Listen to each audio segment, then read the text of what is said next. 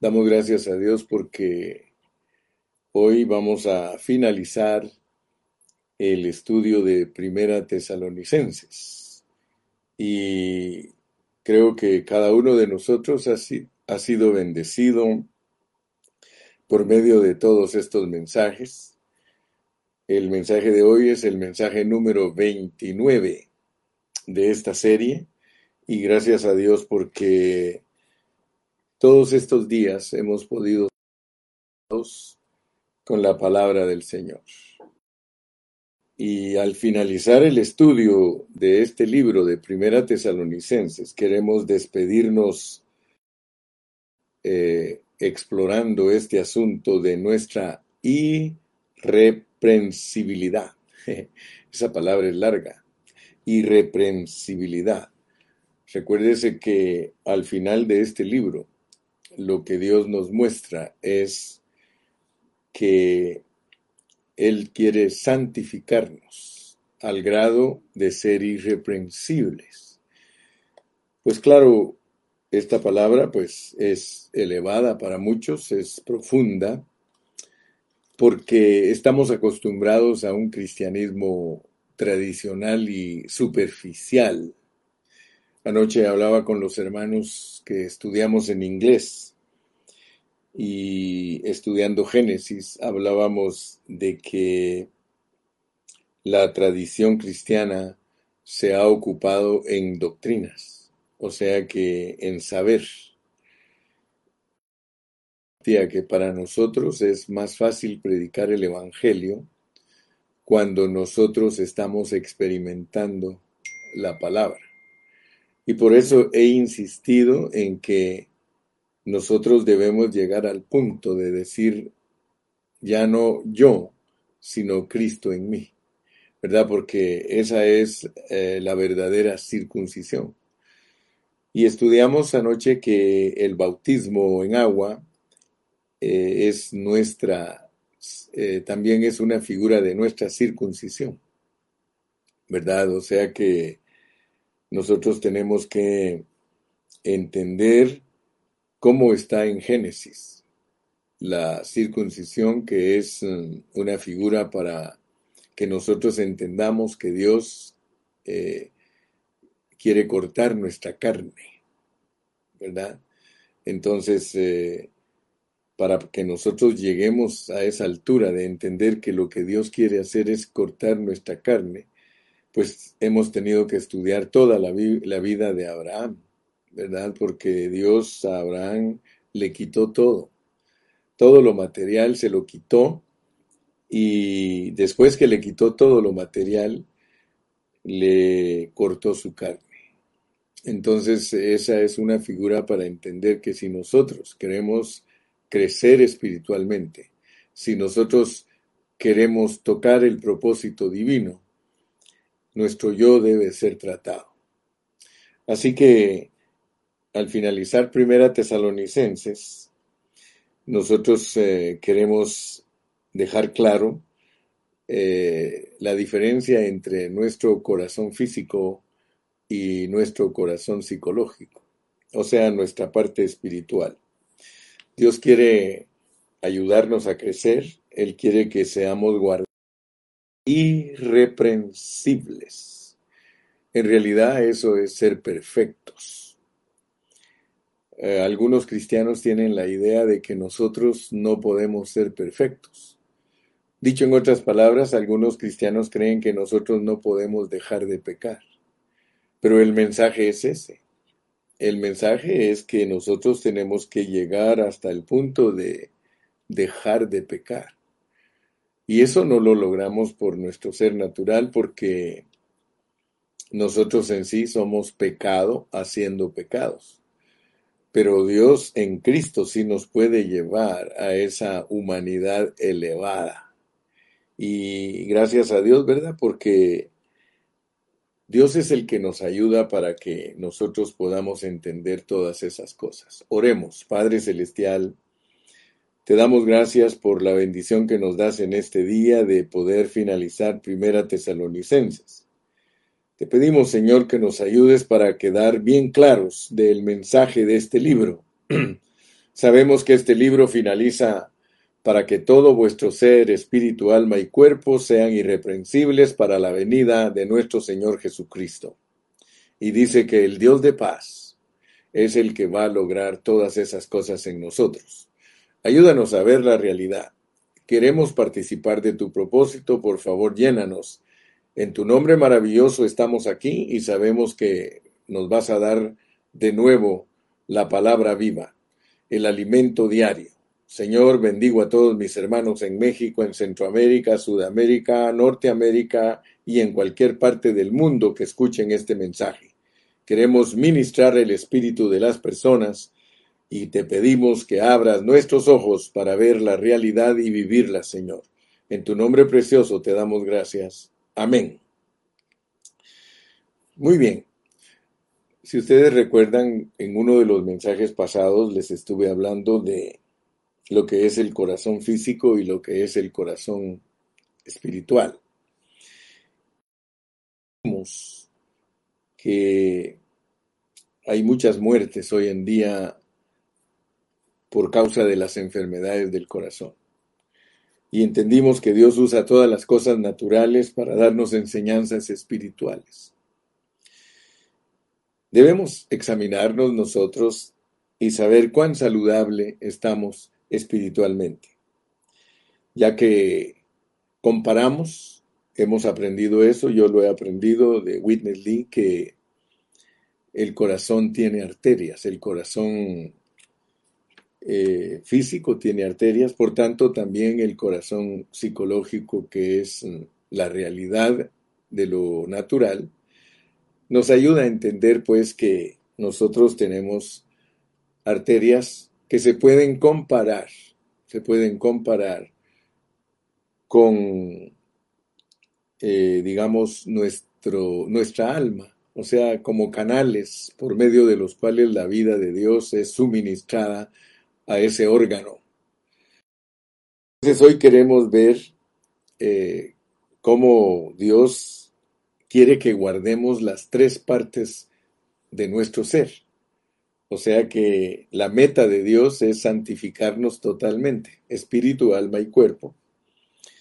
Y en el último mensaje vimos cómo se preserva nuestro espíritu. Cuando nosotros leemos la palabra espíritu, por ejemplo, mire, aquí dice en el versículo 19, no apaguéis el espíritu, pero está con mayúscula. Hay algo que todos nosotros si queremos crecer en el conocimiento de Jesucristo, tenemos que aprender a discernir en la palabra lo que Dios nos quiere transmitir. Por ejemplo, no apaguéis el espíritu.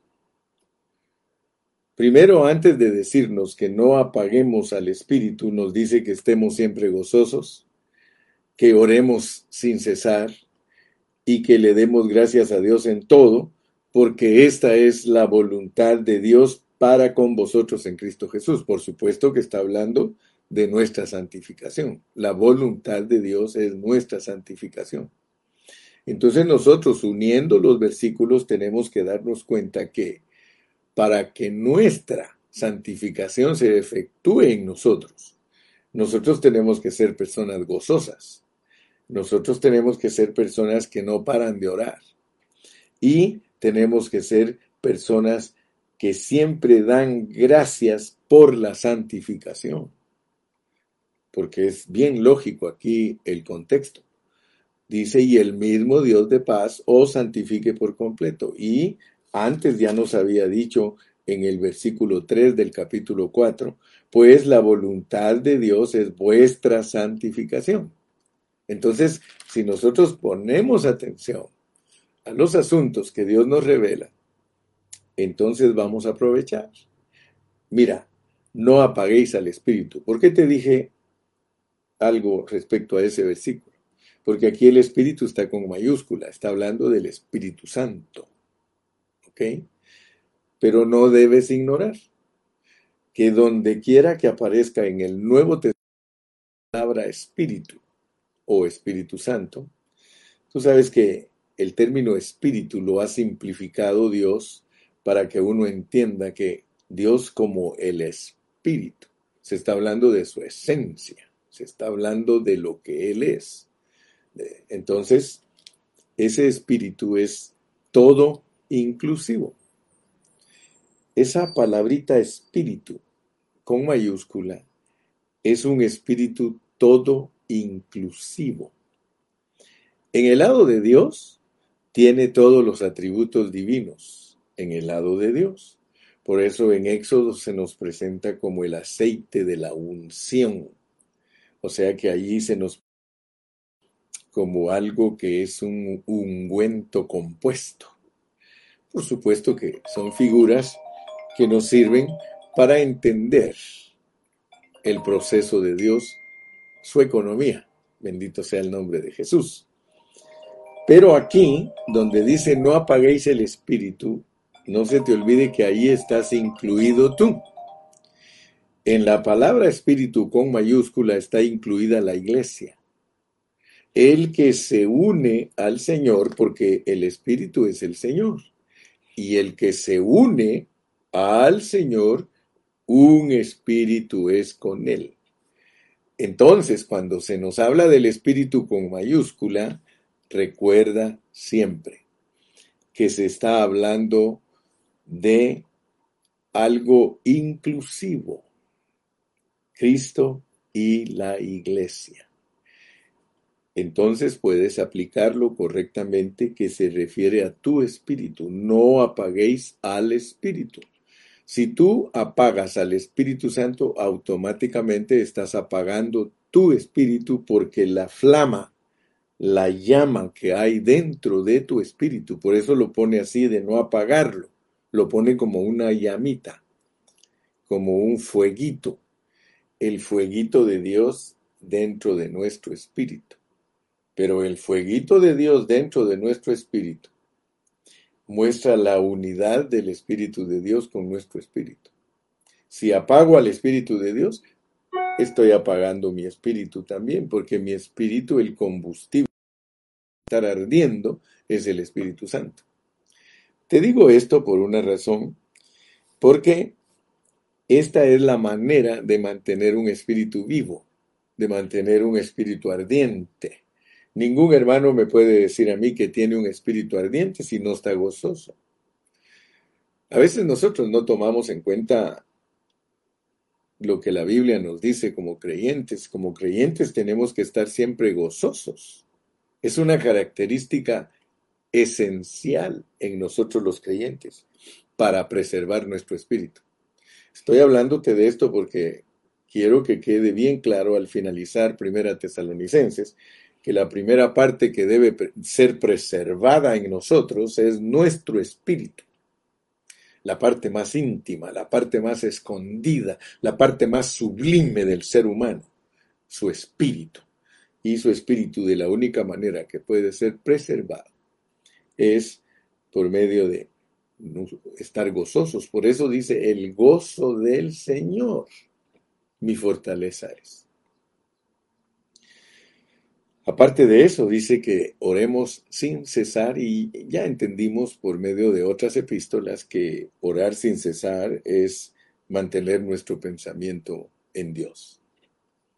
Así que no está hablando de tirarnos de rodillas tres horas, no, está hablando de guardar nuestro pensamiento en Dios y aquí podríamos aplicar correctamente Isaías 26.3, tú guardarás en completa paz a aquel cuyo pensamiento en ti persevera porque en ti ha confiado. Y ayer les hablé de lo importante que es desde que nosotros nos despertamos, estar pensando en el Señor. Aparte de eso, dice que debemos de aprender a dar gracias a Dios por, por su voluntad, que es nuestra santificación. Usted debe de darle gracias a Dios todo el tiempo por el corazón de Dios, su voluntad, porque la voluntad de Él es darnos participación en su propósito. Y para eso tiene que santificarnos. Entonces dice que el que, el que desecha esto, la santificación, yo te quiero que veas en quiero que veas en 4.8, primera Tesalonicenses 4.8, así que el que desecha esto, no desecha a hombre, sino a Dios, que también nos dio su Espíritu Santo. Sea que debemos ver que el Espíritu Santo es el único que nos va a llevar a nosotros a la santidad genuina. Y, el que desecha la santidad genuina está desechando a Dios. Entonces, yo le pido a Dios en esta mañana que te ayude a ti y que me ayude a mí para ver que la voluntad de Dios es la preservación de nuestro espíritu. Pero hoy vamos a avanzar un poquito más para terminar esta epístola, porque nosotros tenemos que hablar también eh, acerca de nuestra alma y también tenemos que hablar acerca de nuestro cuerpo. Entonces aquí está, dice, el 5.23. Y el mismo Dios de paz, y el mismo Dios de paz os santifique por completo. ¿Te acuerdas que en mensajes anteriores te dije que aquí el Dios que santifica completamente no es un Dios sin apellido, es un Dios con apellido. Y esas son características muy importantes, porque Dios nosotros a través de sus nombres. Cuando Dios se agrega algo a su nombre, tú tienes que ponerle atención. Porque la santificación la produce el Dios de paz, the God of peace. Ninguno de nosotros puede ser santificado por completo por Dios, sino que tiene que ser por el Dios de paz. Te dije, tienes que ponerle mucha atención a la palabra. De otra manera vas a estar lleno de conceptos. De otra manera vas a hablar, vas a poder hablar, pero no vas a entender qué es lo que Dios te está transmitiendo. Porque esto te lleva a otra epístola donde dice, y el Dios de paz. O sea, veamos, vamos un ratito a Efesios, ya sabes que hoy terminamos, pero Tampoco queremos terminar a la carrera, ¿verdad? Porque aquí Dios nos instruye. Si vas a Efesios 2.14, dice, porque Él es nuestra paz. Porque Él es nuestra paz. Que de ambos pueblos hizo uno, derribando la pared intermedia de separación. Porque tú tienes que saber por qué Pablo te introduce al Dios de paz para tu santidad. Esto significa entonces que tú tienes que darte cuenta del contexto. Dice, aboliendo en su carne las enemistades, la ley de los expresados en ordenanzas, para crear en sí mismos, en sí mismo, de los dos, un solo y nuevo hombre, haciendo la paz. Si tú usas correctamente los contextos, tienes que echarle mano al Dios de paz. El Dios de paz que te va a santificar es aquel Dios que produce en ti una relación con los demás, pero una relación en paz. No vayas a creer que es fácil tener relación de la vida de la iglesia en paz. Dios te dice a ti que si tú no eres una persona a la cual Él le suministra su paz, jamás serás santificado. Y el mismo Dios de paz os santifique por completo. ¿Qué era lo que Pablo tenía en su pensamiento para escribir esto? Tienes que saber que él tenía Efesios capítulo 2 y versículo 14 él tenía ahí en su mente que de la única manera que nosotros podemos ser santificados eh, totalmente es cuando entendemos que no debe de haber ninguna enemistad entre nosotros los creyentes. Yo soy predicador del Evangelio y Dios me usa a mí hablando su palabra y yo puedo bendecir a muchas personas cuando yo abro mis labios el Señor ministra a las personas en su espíritu y les abre sus ojos para que conozcan la escritura. Pero si yo no sé que el Dios de paz me quiere santificar por completo, yo puedo tener asuntos en mi vida que me separan de los hermanos. Por eso el amor, el amor, mira, si tú lees, saludad a todos los hermanos con ósculo santo. Os conjuro por el Señor que esta carta se lea a todos los santos hermanos. La gracia de nuestro Señor Jesucristo sea con vosotros. A lo largo de toda Primera Tesalonicenses, el apóstol ha venido hablando de la fe, del amor y de la esperanza. Pero Dios es el amor, hermano. Jamás podré experimentar una santificación completa si yo tengo enemistad con mis hermanos. A mí no me debe molestar en lo más mínimo ninguna situación entre hermanos. Yo debo predicar el Evangelio disfrutando al Dios de paz. Aquí me ves tú, me dijo hace poquito el hermano Galo me dice, hermano Carrillo, yo quisiera tener la paz que tiene usted. Yo lo veo que usted tiene paz para hacer todas sus cosas. Le digo, Galo, es por medio de experimentar la muerte de Cristo y su resurrección. Entonces, mi amado, estos son puntos importantísimos la preservación de nuestro espíritu y no solo de nuestro espíritu, porque el Dios de paz va a producir una santificación completita, completita, espíritu, alma y cuerpo. No se te olvide que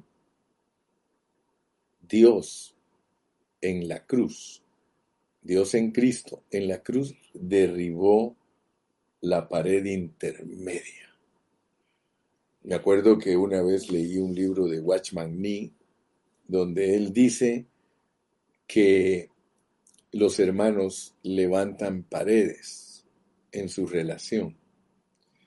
Muchos cristianos han levantado paredes en su relación con otros hermanos. Yo me acuerdo desde que yo estaba joven allá en Guatemala, porque mi juventud la viví en Guatemala y ya después que soy un hombre maduro he vivido toda mi vida en Estados Unidos. Pero yo me recuerdo que había un dicho entre nosotros los muchachos en Guatemala, decíamos, ese te masca, pero no te traga. Perdonen que les diga, pero hay muchos de ustedes que ustedes mascan a los hermanos, pero no se los tragan. Y esa no es una actitud correcta para que nosotros alcancemos nuestra santificación completa. Nosotros tenemos que tener mucha paz en nuestra relación con nuestros hermanos. Pablo se basó en el amor y e insistentemente les dijo a los tesalonicenses, admiro vuestro amor, admiro vuestro amor, ustedes verdaderamente tienen amor, amor, amor, amor, hermano. Y solo el amor verdadero de Dios fluyendo a través de nosotros puede producirnos paz y eso va a producir nuestra santidad completa, comenzando con nuestro espíritu, y la preservación de nuestro espíritu se nota. Fíjate que la manera que tú puedes ver que estás progresando en tu espíritu tienes siempre gozo. Hay hermanos que te dicen, aquí hermano gozoso, con una carota de martillo, con una carota de mango diciendo que aquí está bien gozoso. A mí no me vas a pantallar, hermano. Si tú eres una persona gozosa, se siente se siente que eres una persona gozosa. No lo aparentas. Es una parte natural ya en ti porque fluye Cristo. No apagas el espíritu. Estás siempre gozoso. Otra cosa, te gusta orar.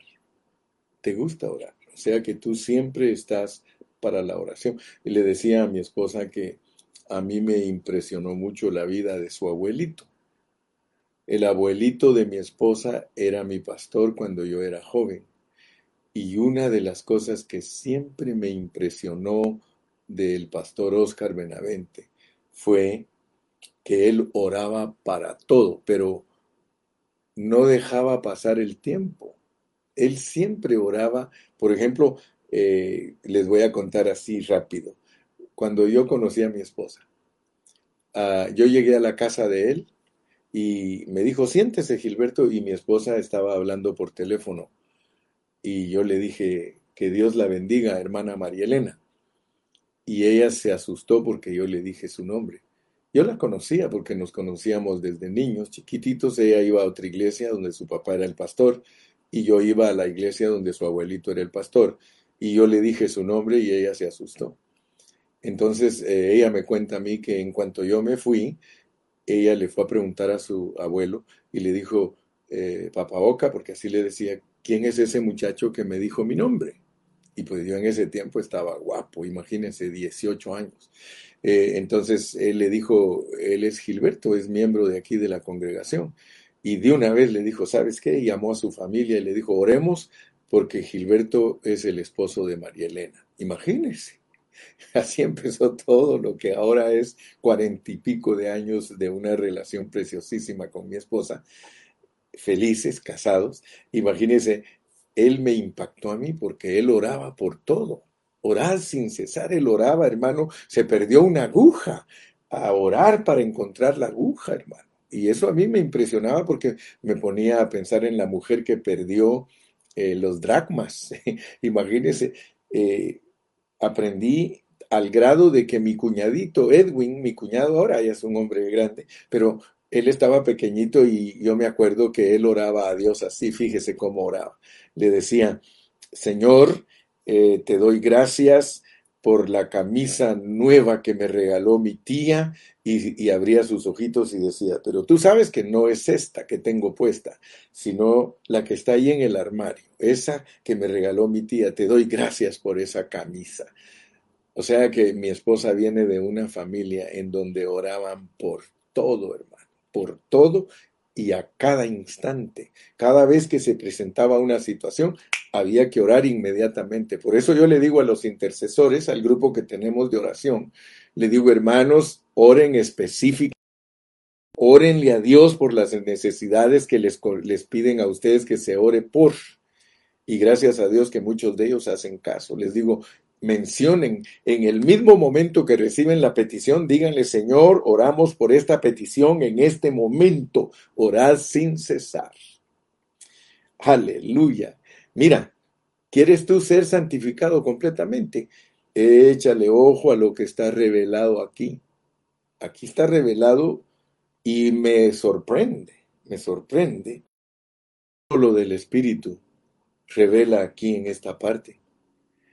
No revela la, el mecanismo, no revela la manera como se preserva el alma, ni cómo se preserva el cuerpo, a pesar que nos mencionó algo del cuerpo, porque en el capítulo 4 dijo que huyéramos de la fornicación, ¿sí? Nos habla de, de, de lo que es el cuerpo y pues nos dice que nos abstengamos de toda especie de mal, o sea que está como implicado, mire, no menospreciéis las profecías, examinadlo todo, retened lo bueno, absteneos de toda especie de mal y ahí cubre el alma y el cuerpo. Pero lo más importante, lo más importante es nuestro espíritu.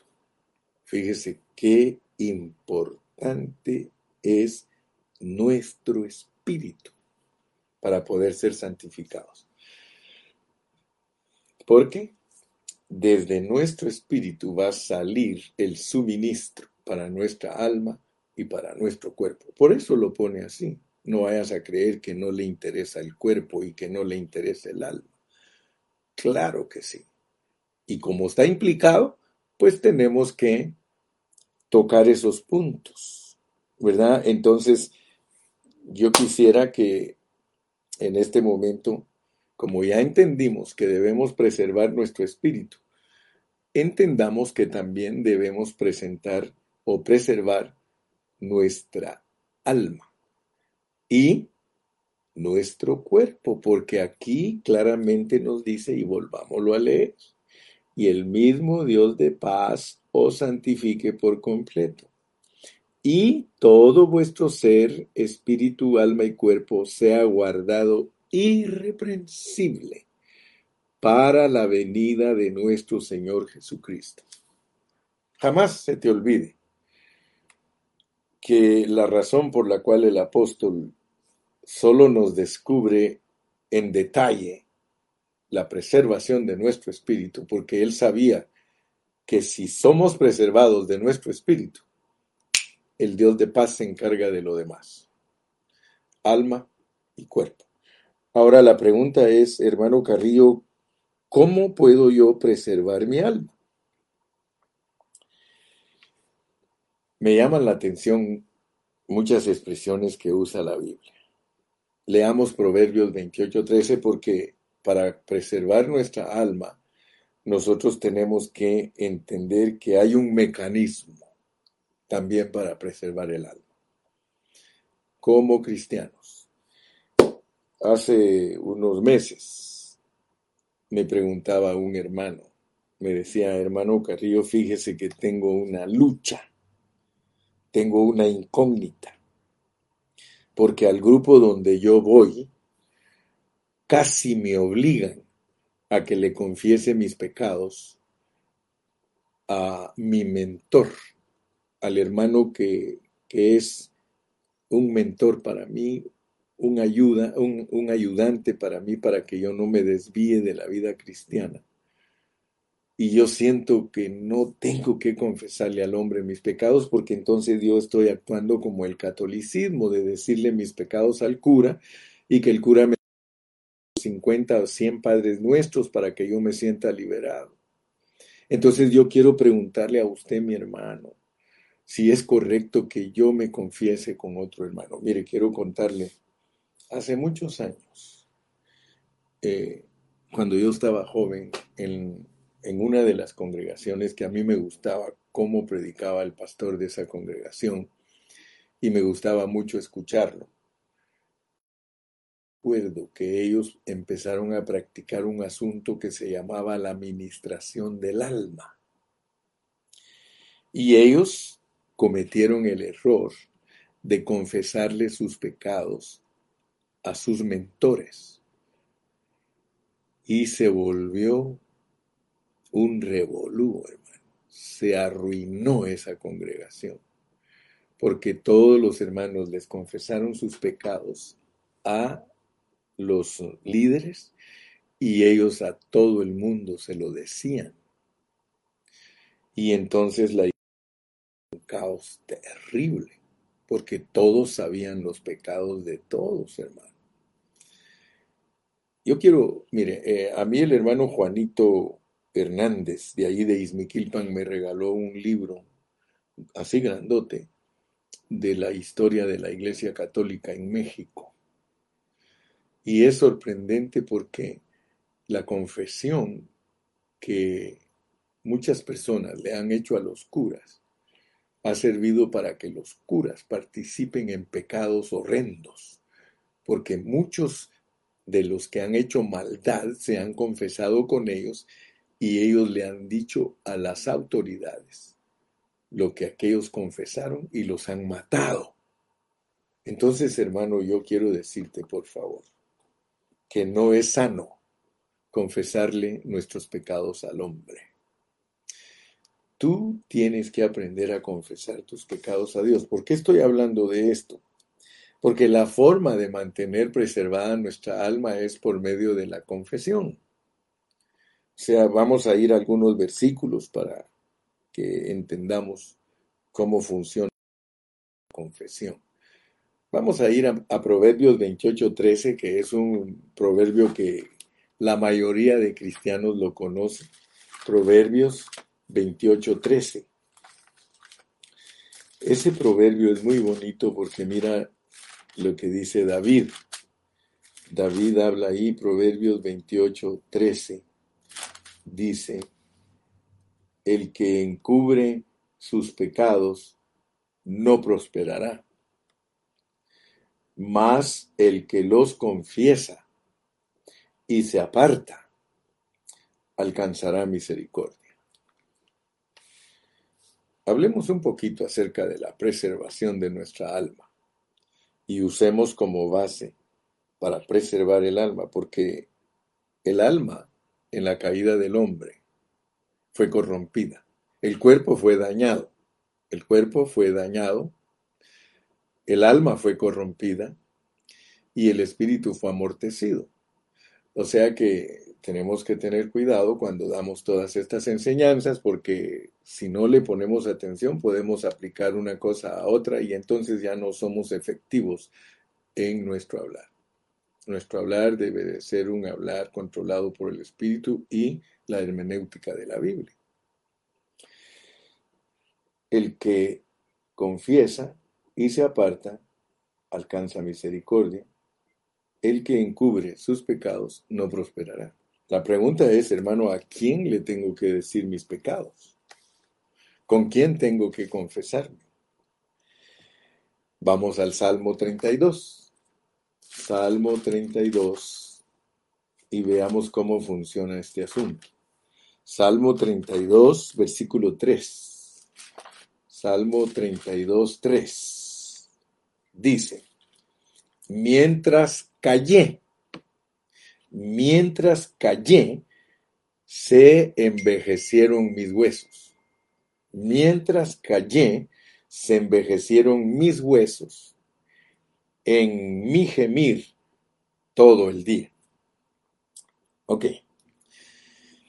Siempre me gusta leer algunos comentarios y en esta mañana me puse a leer un comentario acerca de los huesos. Y hay un hermanito ahí en el Facebook que escribe acerca de los huesos. Pero solo dice una parte, no revela lo profundo de los huesos en la Biblia. Habla de los huesos él y todo y lo aplica bonito, pero siempre me deja con hambre, porque yo he estudiado la Biblia en una forma muy particular y muy detallada y buscándole, buscándole, pero buscándole yo, porque yo no solo quiero repetir lo que dice otro, yo quiero saber lo que estoy diciendo yo, dueño de mí mismo. Y claro está, hago lo que dice aquí, mira, examinadlo todo, retened lo bueno. Yo, yo examino todo, hermano. Cuando yo me presento delante de ustedes, yo he consultado y sé quiénes son los mejores predicadores sobre el globo terrestre. Dios me ha mostrado a mí, por medio de la sabiduría que Él nos da, quiénes son los verdaderos predicadores, los que de verdad están tocando el propósito divino. Entonces les digo todo esto porque nosotros debemos de entender bien los conceptos, los huesos. Te vas a la semilla de los huesos, te vas a la semilla, porque si no estudias las semillas en la Biblia, que están sembradas en los primeros libros y se desarrollan a través de toda la Biblia, si no estudias las semillas, tú no sabes qué significan las semillas. Te quiero dar un rema. Mientras callé, se envejecieron mis huesos. Pero si tú no sabes qué significan los huesos, de nada te sirve que se te pongan viejos. Uno de los asuntos importantes de los huesos es que decir que los huesos envejecen es una paradoja, porque los huesos, de acuerdo a la ciencia, no se envejecen, al contrario, se renuevan. Entonces tenemos que meternos al lenguaje de Dios porque de acuerdo al lenguaje de Dios los huesos se envejecen, pero de acuerdo a los científicos tú puedes, tú puedes investigarlo. De acuerdo a los científicos los huesos no se envejecen, los huesos se renuevan.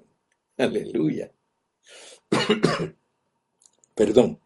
Entonces, me gocé cuando Dios me revelaba a mí qué es que los huesos envejecen cuando uno se queda callado. O sea que uno al no confesarse con Dios, los huesos envejecen. Pero te dije que la semilla de los huesos es la palabra de José. cuando José, perdón, la palabra de, de Jacob o de José. No, vamos a ponerlo bien claro, porque ahorita se me escapó un ratito. Ya saben que entre más viejo voy se me van a olvidar algunas cosas, pero tenemos que refrescarlas. Ustedes me van a entender. En, en Génesis, José pidió que lo sepultaran en Jerusalén. Él vivió en Egipto, pero les dijo, ahí se llevan mis huesos o creo que Jacob. Ustedes ayúdenme ahí, no, ahorita por el momentito tengo escapadito, eso ya al rato lo leo o lo pongo en el internet, pero ahorita no me puedo poner a buscar. Pero si ustedes lo buscan ahí, sí es Jacob, ¿verdad? El que dijo que cuando él muriera se llevaran sus huesos, que se aseguraran que se llevaban sus huesos para Egipto, para eh, la tierra prometida, para Canaán, para estar con sus Muy bien. Entonces, los huesos, porque es lo que me interesa. Los huesos representan la resurrección.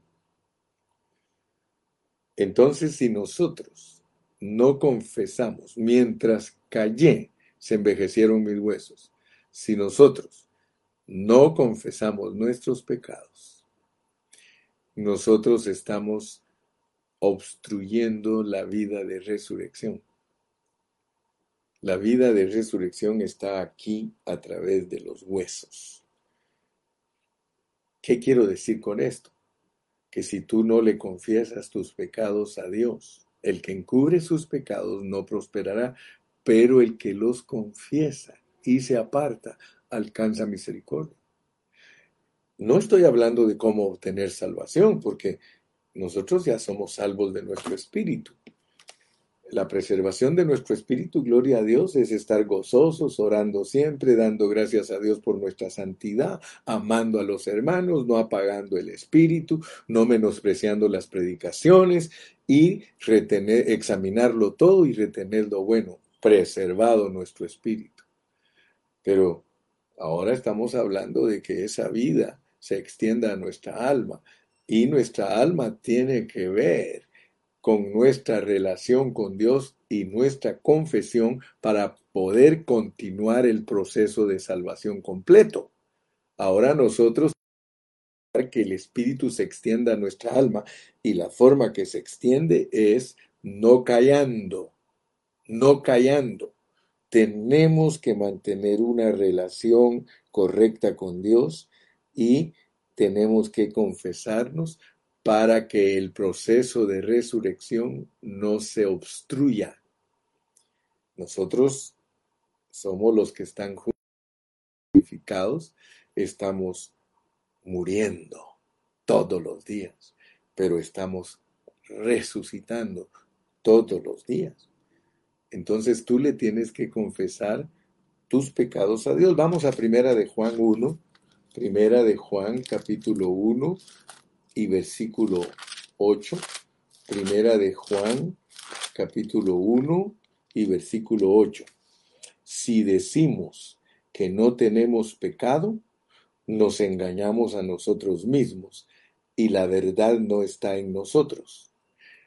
Si confesamos nuestros pecados, Él es fiel y justo para perdonar nuestros pecados y limpiarnos de toda maldad. Fíjese que para que nos perdonen nuestros pecados, nosotros tenemos que estar en una confesión constante. Es más, si se recuerdan, les dije que nosotros debemos de confesar nuestros pecados diariamente. Les dije que ustedes escojan si quieren confesarlos en la mañana o quieren confesarlos en la tarde. Hasta les dije, escoge tú cuál es la mejor manera, pero debes de hacerlo un hábito. Y mejor si te encierras, hermano, porque tienes que confesar. Enciérrate. Asegúrate que nadie te esté escuchando también, porque si te escucha alguien se va a llenar de prejuicios contra ti. Y te quiero contar una anécdota aquí que cabe exactamente en este punto. Me recuerdo que una vez un hombre estaba a punto de morirse. Él sentía que ya se iba y entonces su esposa estaba ya a la par de él en su cama. Y él le dice, ¿sabes qué, mija? Yo siento que ya me voy a morir. Por favor, sal del cuarto por un momento y ciérrame bien la puerta. Y por favor, vete a tus quehaceres, porque yo quiero hablar con Dios un ratito, porque yo me voy. Yo me, estoy a punto de morirme, siento que ya no la hago una hora más y yo ya no estoy aquí, por favor déjame solo. Y ella le dijo, pero mi amor, ¿acaso que no me amas? ¿Acaso que no tienes un amor suficiente para mí de tener confianza, de platicar con Dios junto conmigo? Y él le dijo, mira, te voy a decir la verdad. Tengo que hablar con Dios de asuntos muy pecaminosos, de asuntos que todo el tiempo corren por mi mente.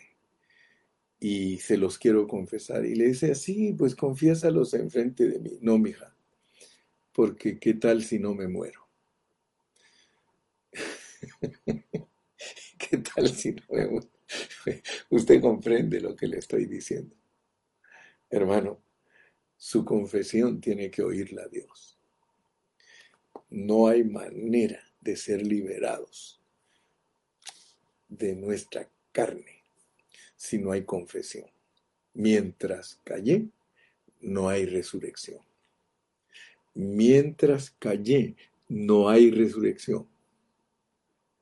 Usted tiene que confesarle a Dios específicamente si yo quiero ser liberado de algo, yo tengo que confesárselo a Dios. Si a mí me gusta ver pornografía, yo tengo que decirle, Señor, por favor ayúdame. Me gusta mucho ver pornografía y sé que está envejeciendo mis huesos. Si a usted le gusta mentir, usted le tiene que decir, Señor, a mí me gusta mentir, por favor, ayúdame, se están envejeciendo mis huesos. Señor, a mí me gusta fornicar. Señor, por favor, ten misericordia de mí. Si tú no me ayudas, Señor, mis huesos se van a seguir envejeciendo y no voy a experimentar tu resurrección. Si a usted le gusta jugar dinero, Usted tiene que decirle, Señor, a mí me gusta jugar dinero. Por favor, no permitas que mis huesos se envejezcan en esa área. Señor, a mí me gusta ir a tal lugar. Señor, por favor, no permitas que yo siga yendo a ese lugar. Ayúdame a huir de ese lugar. Señor, a mí me gusta hacer ciertas cosas. Por favor, Señor, ten misericordia de mí, amo la santidad que quieres proveerme para que yo participe de tu propósito divino, yo quiero ser aquel que fluye a través de él la vida de tu hijo. Hermano, confiésale, confiésale que oyes cosas que no deberías de escuchar. Dile, Señor, mis oídos se están prestando a escuchar cosas que yo no debo de escuchar. Por favor, Señor, ayúdame para que no se envejezcan mis huesos. Señor, hay cosas que yo veo demasiado. Me gusta ver a todas las mujeres, me gusta admirar sus cuerpos, me gusta, pero yo sé, Señor, que a la larga mis huesos se están envejeciendo al estar practicando esas cosas. Señor, por favor, ¿te das cuenta, hermano, cómo se preserva el alma? Si tú no confiesas, si confesamos nuestros pecados, Él es fiel y justo para perdonar nuestros pecados y limpiarnos, porque no creas que solo se peca y no se queda, no se vuelve uno inmundicia o se sigue llenando de inmundicia. Estamos en un mundo lleno de inmundicia en que la orden de la vista, de los oídos y de la boca, todo lo corrupto que es este mundo.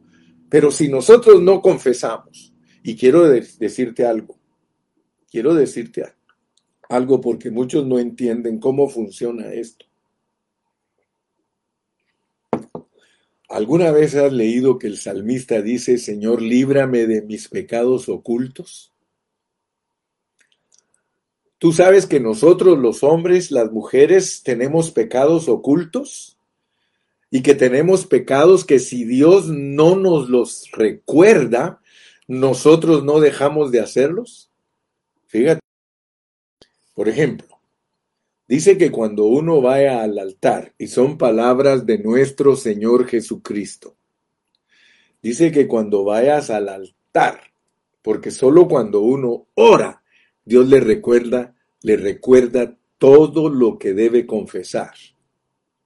Si tú no eres una persona que oras, tú puedes estar anidando, anidando los deseos engañosos allí y tú estás engañado. Y, hasta tu arrepentimiento puede ser un engaño, porque muchos de nosotros somos eh, testigos de que hemos confesado muchos pecados y no se nos quitan. Tú sabes que hay arrepentimientos que son engañosos. ¿Por qué? Porque no se está siguiendo el patrón correcto. Cuando tú le confiesas a Dios, Él te empieza a recordar todo lo que tienes que confesar, porque Dios lo trae a uno al punto de que lo quiere limpiar totalmente. Y cuando uno empieza a confesarle a Dios todos sus pecados, confiésalos cuando vas manejando solito tu carro, solo asegúrate que no se metió tu esposa allá atrás, ¿eh? Pero tú tienes que confesarle a Dios, hermano. Vas a llorar cuando le estás confesando, porque vas a ser expuesto de tu carne y te vas a dar cuenta que eres pecado haciendo pecados. Y entonces Dios va a tener misericordia de ti. Dice, si vas al altar y allí te recuerdas que tienes algo, hermano, deja tu ofrenda en el altar, ve y ponte a cuentas con tu hermano y luego ven conmigo y estemos a cuentas. Hermano, esto no es fácil, hermano. La santidad no es fácil. El que Dios opere en nosotros la santidad completa en nuestro espíritu, alma y cuerpo, no creas que eso es piece cake, que es fácil.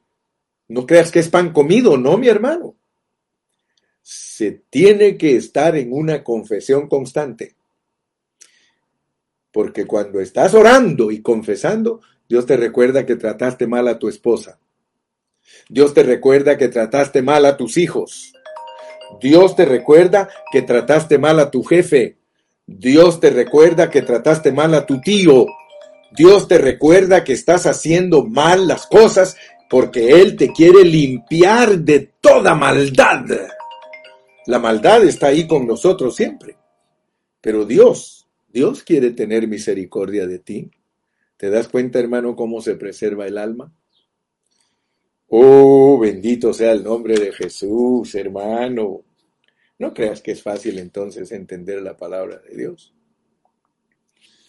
Mientras callé, se envejecieron mis huesos. ¿Sí? Gracias a Dios, hermano, Dios nos da un entendimiento correcto de su palabra. Aleluya. Algunas esposas se rieron porque han de haber pensado, ay, si mi esposo se confesara frente a mí, yo tendría que saber todas las cosas y pocas vergüenzas que esconde. Sí, hermanos, si nosotros somos pecado haciendo pecados.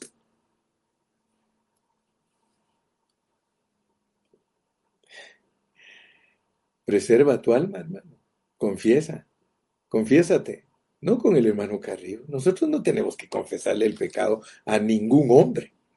Cuidado, porque hay muchos que cometen el error. Yo me acuerdo de una pareja. Se confesaron sus pecados y terminaron divorciándose. Eso no es juguete. No es juguete, hermano. Este es un asunto de vida o muerte, es crucial. ¿Quieres preservar tu alma? Confiésate delante de Dios. Solo Él puede perdonar pecados. ¿Sí? Hermano Carrillo, entonces, ¿qué quiere decir confesaos vuestras faltas unos a otros? Hmm. Confesaos vuestras faltas unos a otros. Fíjate, vuestras faltas. No quiere decir que tú le digas todo lo que tú piensas. y todo lo que tú haces, eso le va a hacer daño a ese pobre individuo. Solo, solo pide disculpas en una forma general, hermano. Aprende, aprende. Si tú ofendiste a un hermano, no tienes que decirle específicamente, solo dile, hermano, yo pensé mal de usted, discúlpeme, perdóneme. ¿Pero qué pensaste? No son tus business. Solo te estoy pidiendo perdón. si algún día engañaste a tu esposa, ya le pediste perdón. Si ella no te quiere perdonar, si algún día engañaste a tu esposo, hermana, ya le pediste perdón, deja de estar... Es más, si siguen hablando de eso, van a parar cada uno con su 50%. Y si solo 20 dólares hay en el banco, son 10 para cada uno. Seamos sabios. Seamos sabios. Al único que se le confiesa en detalle todos nuestros pecados es aquel que es fiel, aquel que no nos juzga, sino que nos perdona y nos limpia, porque cuando confesamos tenemos ganas de cambiar. Si tú no confiesas, estás contento con tu pecado, ya te acomodaste, ya te gustó, como dijo acá en Centroamérica, pues ahí quédate vos, pues ahí quédate. Entonces concluyamos pues con preservar nuestro cuerpo, porque esa era mi carga en esta mañana, esa era mi carga, finalizar Primera Tesalonicenses con un buen cómo se preserva el espíritu, cómo se preserva el alma y cómo se preserva el, cuerpo. Mira cómo dice pues Romanos, Romanos 6.6, Romanos 6.6, porque con esto voy a terminar hoy hablando de cómo se preserva el cuerpo. Romanos capítulo 6 y versículo 6. Dice, sabiendo esto, sabiendo esto, que nuestro viejo hombre fue crucificado juntamente con él, para que el cuerpo del pecado sea destruido, a fin de que no sirvamos más al pecado.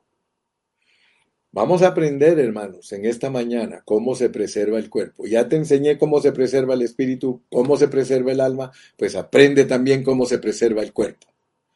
Sabiendo esto, y ya te he dicho en otras oportunidades que cuando Pablo dice sabiendo es, esto quiere decir en griego experimentando esto experimentando esto, que nuestro viejo hombre fue crucificado juntamente con Cristo. Si tú no experimentas la crucificación de tu viejo hombre todos los días, entonces hermano, tú vas a seguir sirviendo al pecado.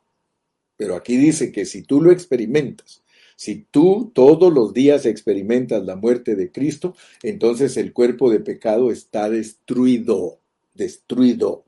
7.24. Romanos 7:24 miserable de mí, ¿quién me librará de este cuerpo de muerte? Ok.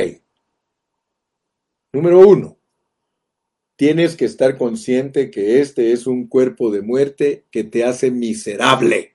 Si no estás consciente que tienes un cuerpo miserable o que eres miserable, hermano, en tu cuerpo, tú te vas a creer mucho y te vas a dar, te vas a volver un idólatra de tu cuerpo las mujeres son muy idólatras de su belleza, muchos hombres son idólatras de su, de su cuerpo, que son así bien fuertes como el hermano Carrillo.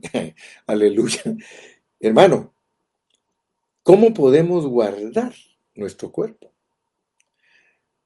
Descubriendo qué es nuestro cuerpo. Nuestro cuerpo tiene en él todos los deseos engañosos